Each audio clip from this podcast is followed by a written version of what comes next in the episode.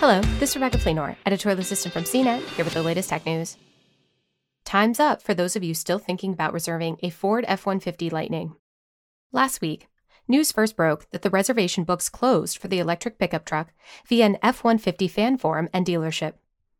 Ford confirmed the action with CNET's Roadshow and said reservations closed December 8th in preparation for order banks to open on January 22nd of next year.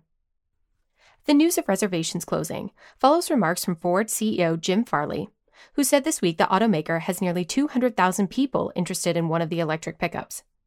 It's not clear just how quickly production of the F 150 Lightning will ramp up, but it seems unlikely every reservation that becomes a placed order will turn into a 2022 model year truck.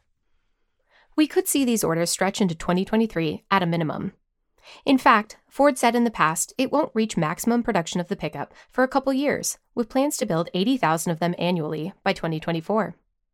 That's barring any other investments to increase the workforce and productivity. The truck will become a testbed for wider electric vehicle adoption in the US as Ford and other automakers begin pivoting away from the internal combustion engine. Today, around 2% of new cars sold are electric vehicles. That's it.